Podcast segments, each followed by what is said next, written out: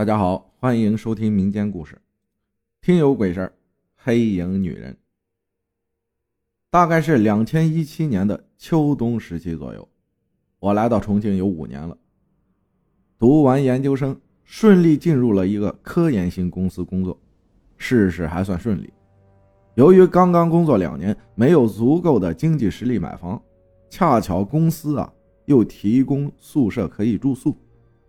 所以就直接住在了宿舍里。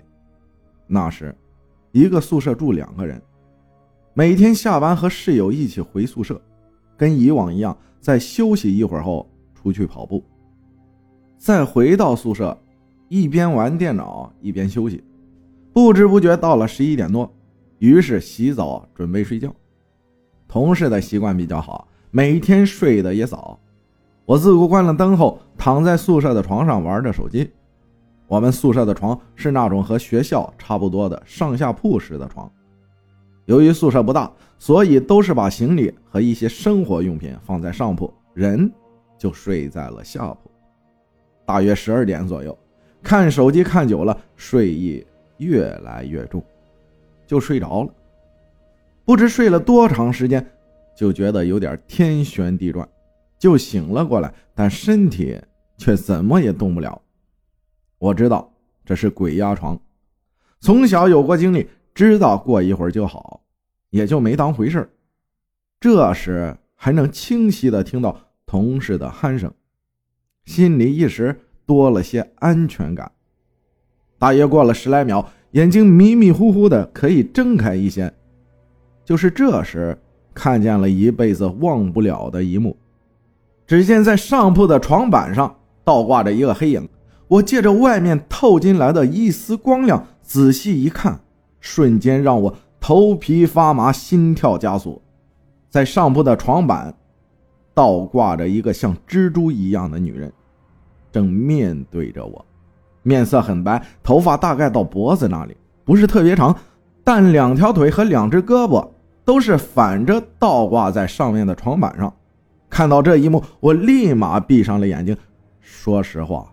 吓坏了，嘴里不自觉地念着“阿弥陀佛，阿弥陀佛，我和你无冤无仇，你快走吧。”念了一会儿，以为应该走了，再睁开眼的时候，就看到那女人以奇怪的姿势反着手脚爬上了上铺的床板上，并在上面探出个脑袋对我一笑。我确定那是笑，但笑的看起来有些诡异。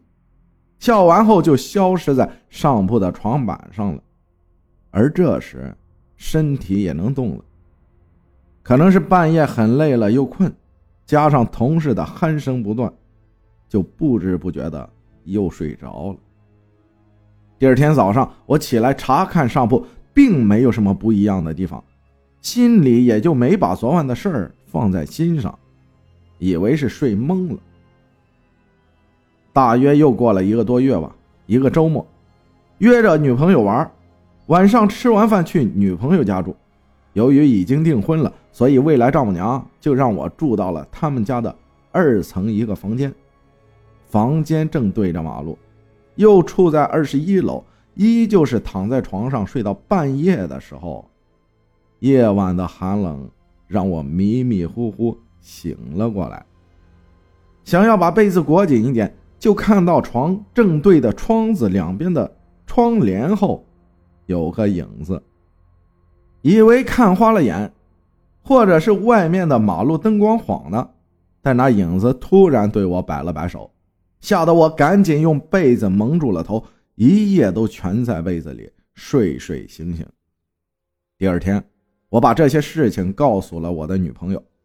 过了几天，女朋友和我说，她把这个事情。告诉了未来丈母娘，丈母娘去找了个懂这方面的人，求了一个平安符和一张写着看不懂的符纸，说平安符要带在身边，符纸烧了泡在一碗水里喝下去。自那之后，就再也没见过那个影子了。每天还是像以前一样过着三点一线的生活。